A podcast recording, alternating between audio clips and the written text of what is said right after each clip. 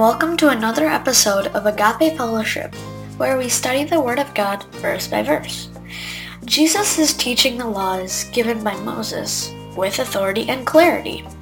In the earlier episodes, we understood God's stand on anger, conflicts, and adultery. We saw how God's yardsticks are different from the carnal ones. Let's continue to study from verse 31.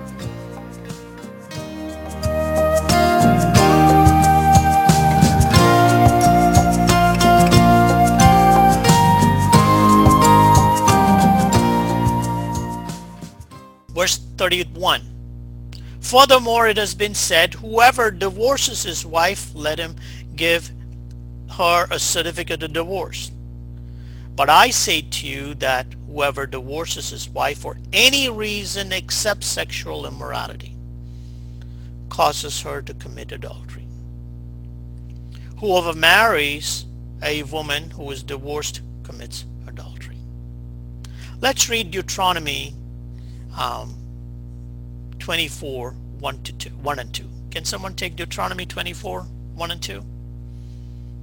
If a man marries a woman, but she becomes displeasing to him because he finds something improper about her, he may write her a divorce certificate, hand it to her, and send her away from his house. If after leaving his house, she goes and becomes another man's wife, and the second man hates her, writes her a divorce certificate, hands it to her, and sends her away from his house, or if he dies, the first husband the first husband who sent her away may not marry her again after she has been defiled because that would be detestable to the Lord. So you can see the, thank you Eugene, that- you can see how the actual law is, the commandment is. You can also see how this, this, there's lot of uh, room for interpretations. In Jesus' days, many interpreted the Mosaic permission for divorce as granting virtually any reason as a ground of divorce. You can see that, right? Eh, Depending on, so there were two schools of thought. One was the school of Shammai, which says it was a restricted to indecency or sexual misdemeanor and so on. So there was one school that was very tight on that use of that divorce. And then there was the school of Hillel, that's another rabbi. And in his school, you could divorce for pretty much anything, including burning your dinner. So you could see that this certificate of divorce that Mosaic law permits has great laxity um, of usage. And you can see how it can be used for terrible things, for unfair things. And so I want for us to read this portion. Matthew 19, 1 to 10. It's a long portion, but I want for us to read it. Um, the question of this divorce came up. This exact law, it came up. So what did Jesus have to say about this law? Let's look into this. Matthew 19, 1 to 10. Now it came to pass when Jesus had finished these sayings that he departed from Galilee and came to the region of Judea beyond the Jordan. And great multitudes followed him, and he healed them there.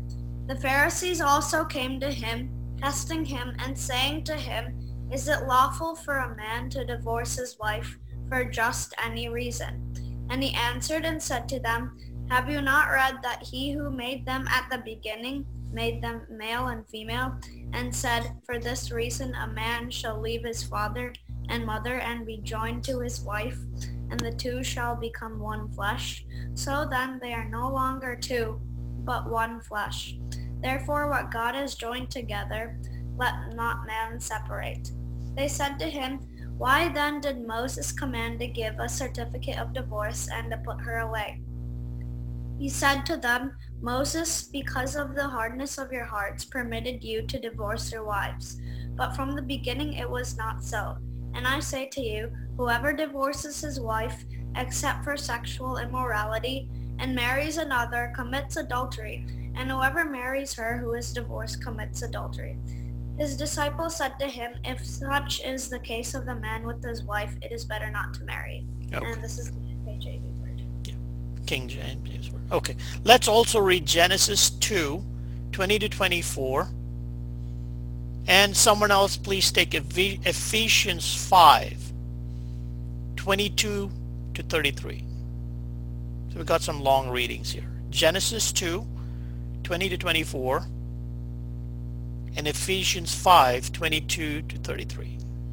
So Adam gave names to all cattle, to the birds of the air, and to every beast of the field. But for Adam there was not found a helper comparable to him. And the Lord God caused a deep sleep to fall on Adam, and he slept. And he took one of his ribs and closed up the flesh in its place. Then the rib which the Lord God had taken from man, he made into a woman, and he brought her to the man. And Adam said, This is now bone of my bones and flesh of my flesh. She shall be called woman, because she was taken out of man.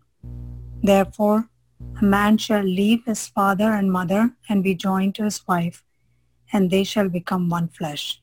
Okay, thanks. This is the portion that Jesus is referring to. In the beginning it was not so. Notice now if when you read the portion of Genesis, you're reading through the creation story and you're coming through Adam and Eve, and it suddenly seems as if a thought out of nowhere um, that doesn't go along with the rest of the creation story when Moses suddenly inserts through the divine um, uh, Holy Spirit's um, intervention, um, Moses um, writes this portion and he says, Therefore a man shall leave his father and his mother and be joined with his wife and shall be one flesh. Now, now that's It's right in the middle of the, the the creation story. And then he sticks it right in. And then it's sort of like a jolt. Why is he talking about the marriage in the creation story? And uh, but God inserts it there to say this is the first marriage. The point that I'm trying to make is um, you saw where Moses, Jesus is confronted by folks to ask why then Moses allows for it. And he says what? The hardness of the heart. It was never intended. From the beginning, it was never, divorce was not an issue. It should not. And I'll get to the reason why God never wanted divorce. But he says Moses had to permit it.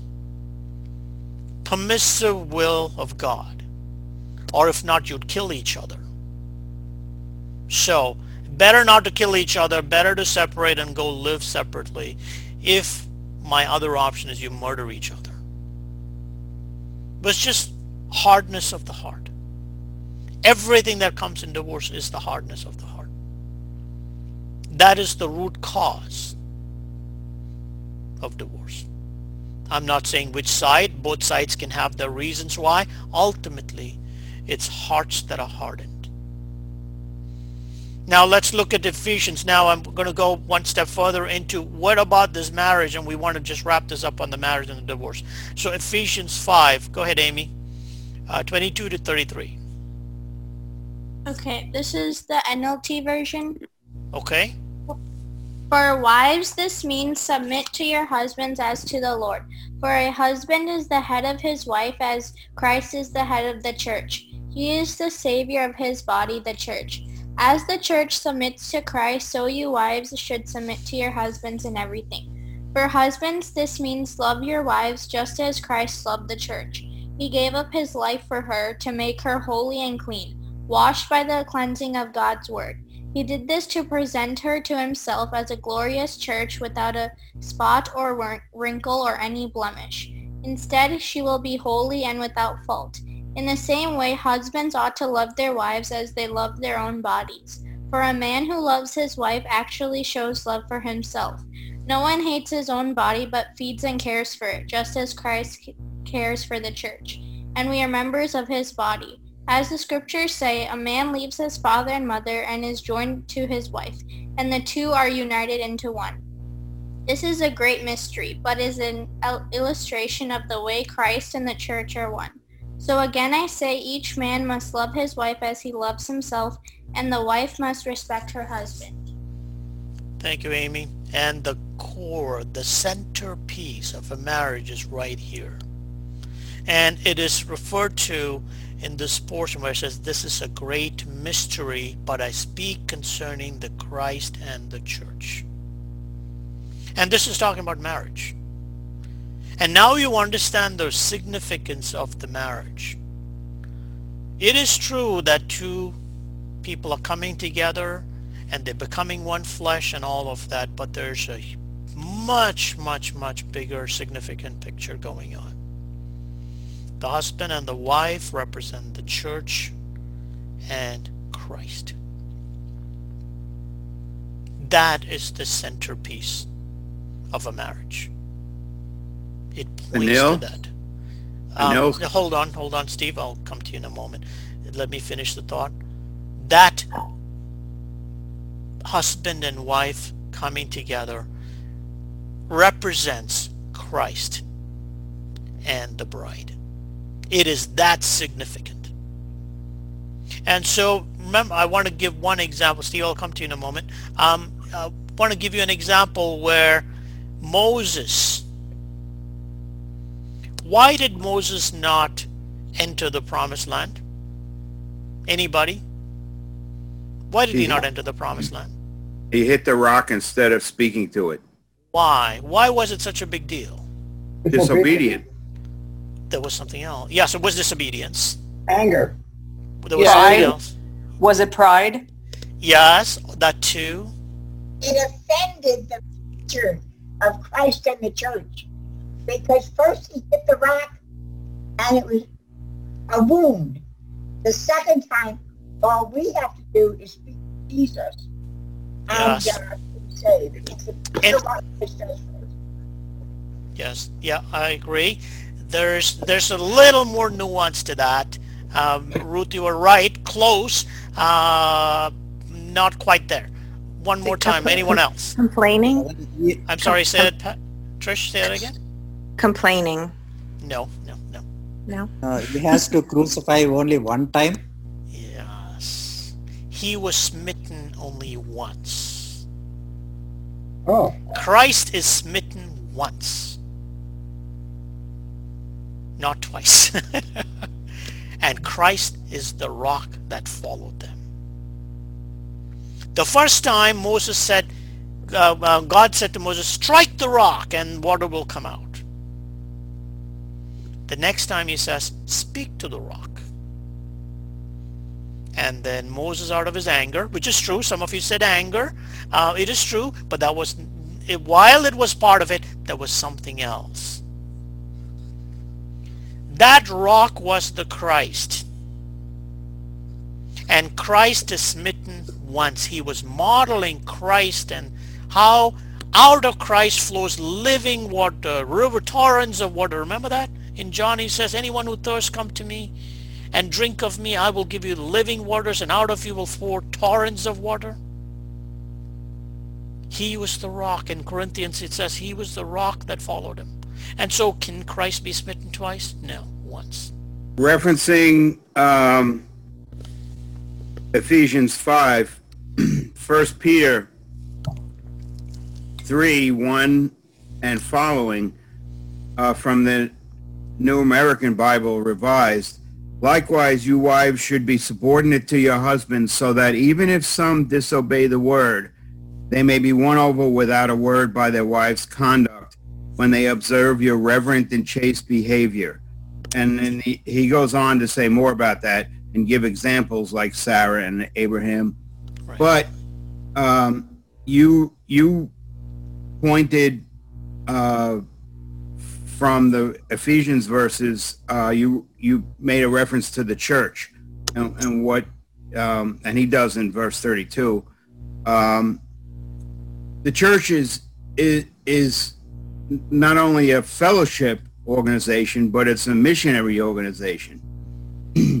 and here he's saying the wives have a mission, and in their subordination to their husbands, uh, even if the husbands disobey the word, some of them, they can be won over without a word by their wives' conduct. I think it's a wonderful tie-in to, to the marriage relationship. I, I think so. I know someone who, um, there are some on this line that know of family, and I know many families where the perseverance and the forbearance of the wife has brought the husband who was a total uh, drunk and uh, a godless man to Christ. And one of them today, I can tell you, is today a pastor. Uh, and the lady, um, you know, she persevered, struggled, um, and all she did was pray for this person. And uh, today I can tell you um, that man is a believer, and not only a believer, a leader uh, in a church, leading a, a ministry. Uh, but he came to that place because of the faithful prayers of the wife. Anyway, my point, thank you, Steve. That's a great point. Um, my point is, just as the rock, as I was mentioning the rock, this particular husband-wife modeling, remember every husband and wife is modeling the bride and the Christ. Because in that you're going to see forbearance, patience, forgiveness, uh, all kinds of modeling that takes place between the Christ and the bride. All kinds of things that take place. Every action that takes place within between a husband and the wife, it all points to Christ. It points to the bride and all those things together. And God says, no divorce. And then he says, out of the hardness of the heart, I permit divorce. I'll tell you how bad this divorce thing is. It is shredding of the flesh that has once become one flesh. Can you imagine that? Genghis Khan used to pull out limbs from each other. You, you know that, right? Uh, when he went in, he used to just pull, rip the limbs out. He used to have um, uh, horses. And there were some other um, dynasties uh, that struck terror where they would pull the, they, you know, tie the the person's limbs and then have animals pull them, shred, rip them apart. Now, even as I'm saying this, you, you can imagine what kind of a tragedy that is. But that's what is happening in the case of a divorce. Shredding of that which was one flesh. Very similar to very similar to what happens in a church fellowship when uh, the pastors cause division and the church splits. Well, uh, that happens too. Uh, let's keep focus on the on the husband and the wife. Um, um, but what you said is true. Anytime where there's a break, uh, it happens. Sadly, God's permissive will allows that divorce to take place. I want to revisit another topic. Why? we've spoken about this many times with, you know, can you lose your salvation once you're saved? The answer is you ought not to lose your salvation once you're saved. Just like you ought not to divorce once you're married because you are the bride of Christ and you ought not to leave the groom. but hardness of the heart. Because of the hardness of the heart, God has permitted it. If you so want to leave me, if you so want to break up the marriage, go. Go. It's a permissible, it's not his intention, it's not his desire. But you've got to go, go. He told Judas, Judas, go and do your thing that you were planning to do. I'm paraphrasing, but you know what I'm talking about. Every divorce is witnessing two hardened hearts and bringing Christ and his bride to shame. Verse 33. Again, you've heard it. Sorry? What do you think about remarriage? You say it's okay, and sometimes you, people are forced to um, uh, get divorced, but uh, kind of says there that be married, otherwise you can get off. Well, the the scripture is clear about it, isn't it? Seems to be. Yeah. But and I, it's I, a very hard thing, so I don't want to, call, you know, um, let the Holy Spirit guide in that portion. It's a very difficult thing. extremely difficult and uh, heartbreaking thing and I would say ask the Holy Spirit here. If you were the type that was going to forbear, you would ask, how long should I forbear? 70 times 7? That's what I would say. 70 times 7. And it's also the question, the forbearance is also you're forbearing without hope. You are thinking, and the one that talks this way is thinking that God is not able to change the heart of a person. And as I mentioned to you, I know some people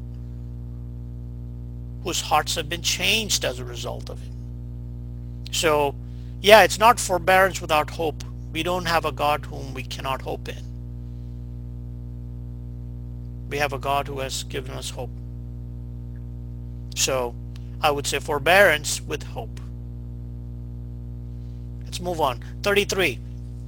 Again you've heard that it was said of old, you shall not swear falsely, but shall perform your oath to the Lord.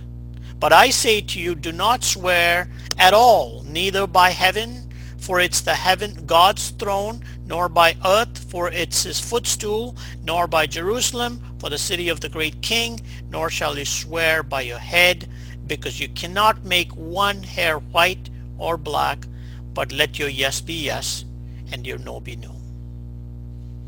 The scribes had twisted this portion. Um, and he said, you shall not take the name of the Lord in vain. Um, Exodus, that is in Exodus 20, 20 uh, Exodus 20, verse 7, to permit virtually every other name in a false oath.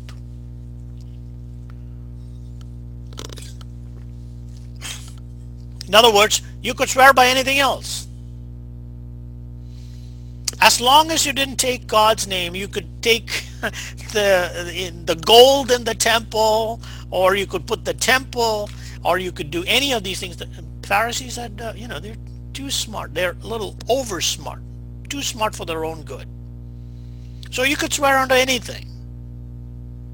But God is saying, Jesus is saying, look, you don't swear about it over anything because they don't belong to you. In fact, you cannot even, don't even swear over your own head. Don't take an oath and swear by your own head because you cannot make your white hair black and black hair white. Just be your yes, yes be your yes, and your no be your no. Don't go beyond that.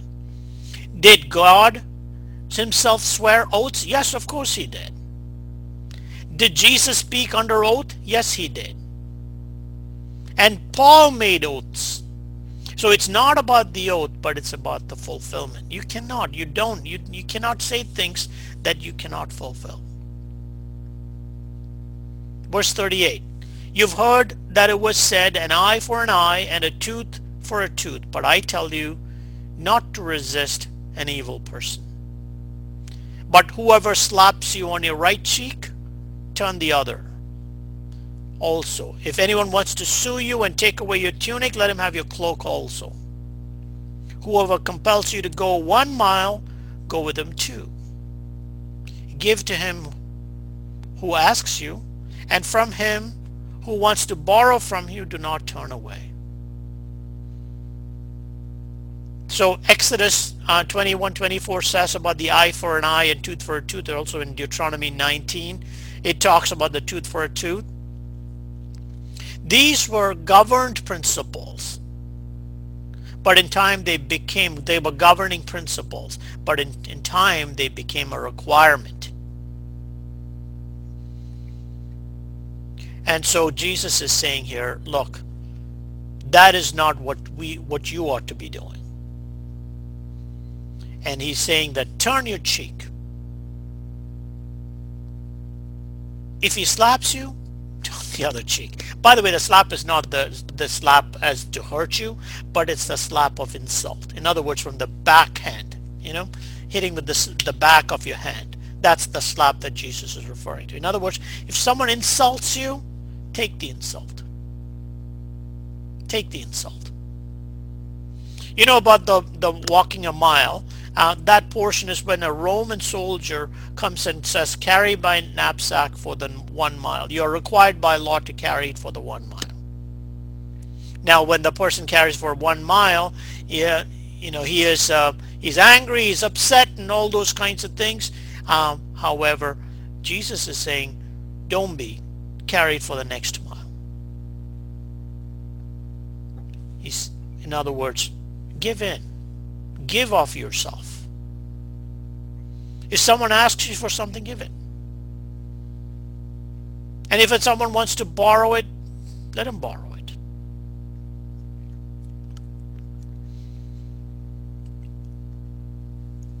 Verse 43. You have heard it was said, you shall love your neighbor and hate your enemy. But I say to you, love your enemies. Bless those who curse you. Do good to those who hate you. Pray for those who spitefully use you and persecute you, that you may be the sons of your Father in heaven. For he makes his sun rise on the evil and on the good, and sends rain on the just and on the unjust. For if you love those who love you, what reward is it? What reward have you? Don't even tax collectors do the same? If you greet your brethren only, what do you do more than others? Do not even tax collectors do that? Therefore, you shall be perfect, just as your Father in heaven is perfect. Again, it says, you have heard it being said, you shall love your neighbor and hate your enemy. That was a requirement, Leviticus 19, 18. But I say, love. Jesus is saying in it reminds him, it reminds people, the Jews, that God means to, that God's intention is to love all. And then he will go into details of who is my neighbor. That we'll come to that later in the same gospel. Who is my neighbor? So we are called to live a life where we are loving others and giving of, of ourselves. If you love those who love and uh, those who love you, what reward do you? Everybody does that. So what's the difference? Christians are called to that. Therefore, if you want to be perfect, here's what he's saying. If you, if a man wants to live as Jesus has told us, he's saying he would never hate or slander or speak evil of another person. He would never lust in his heart or covet anything.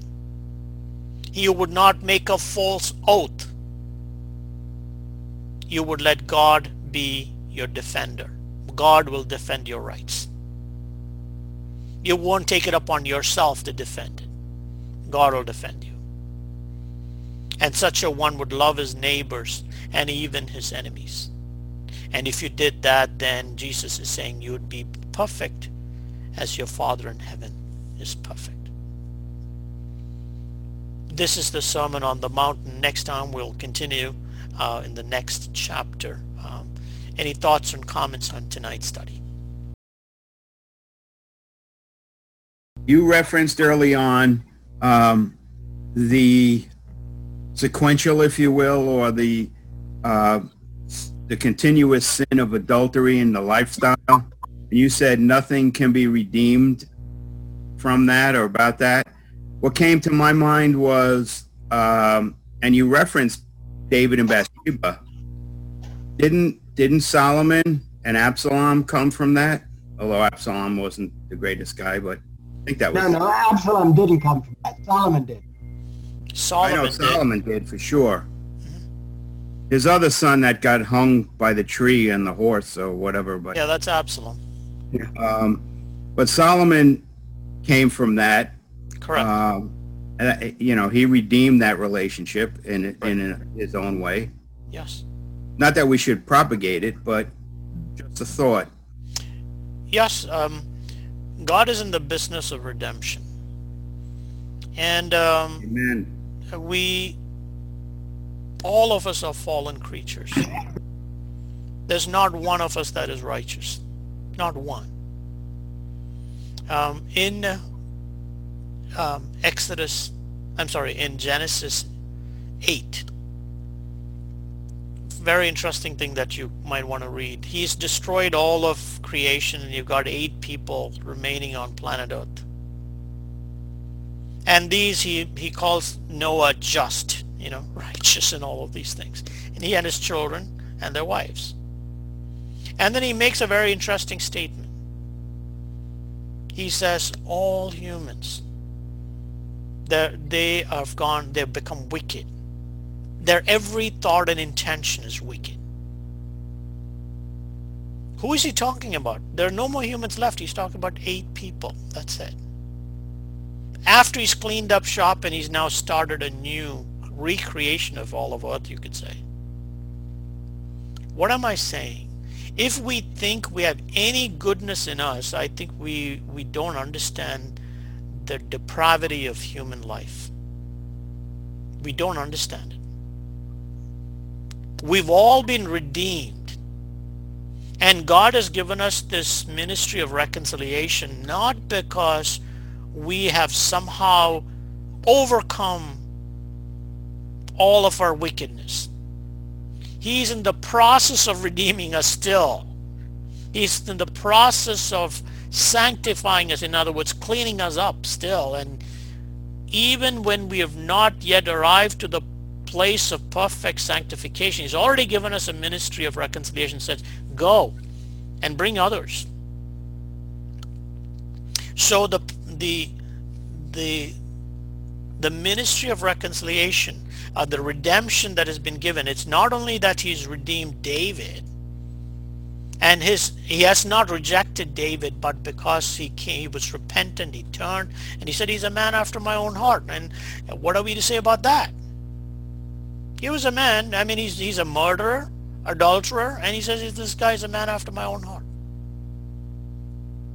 So God has such compassion on us, and has such mercy on us and grace toward us.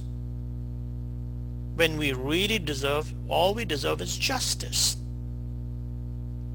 It's not just David, it's all of us. I don't think there's one of us that can say, you know what, I'm not like David. Well, maybe not in that, but in this other one, you're worse than David. So none of us can boast. No flesh can boast in his presence. It's surely his grace and mercy and his favor that we really don't deserve.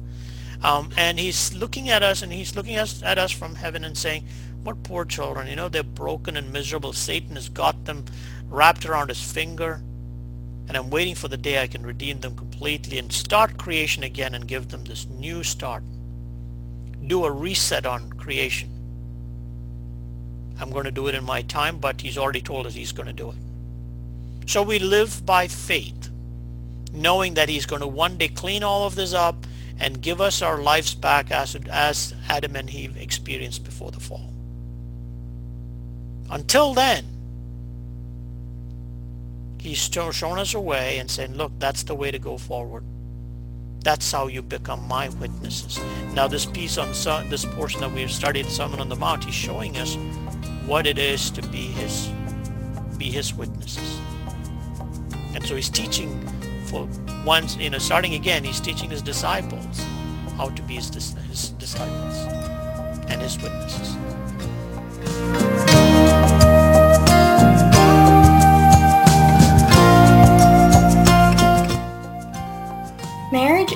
Earthly representation of the undying and sacrificial love Christ Jesus has for his bride, the church. Though God hates divorce, he allowed it by his permissive will, so we avoid hatred and murder and keep peace. This is a reminder to not take marriage vows lightly. Jesus also teaches us how to love our neighbors and wants us to go the extra mile to help others out. God will be our defender when wronged. Do join us in the next episode as we continue to learn.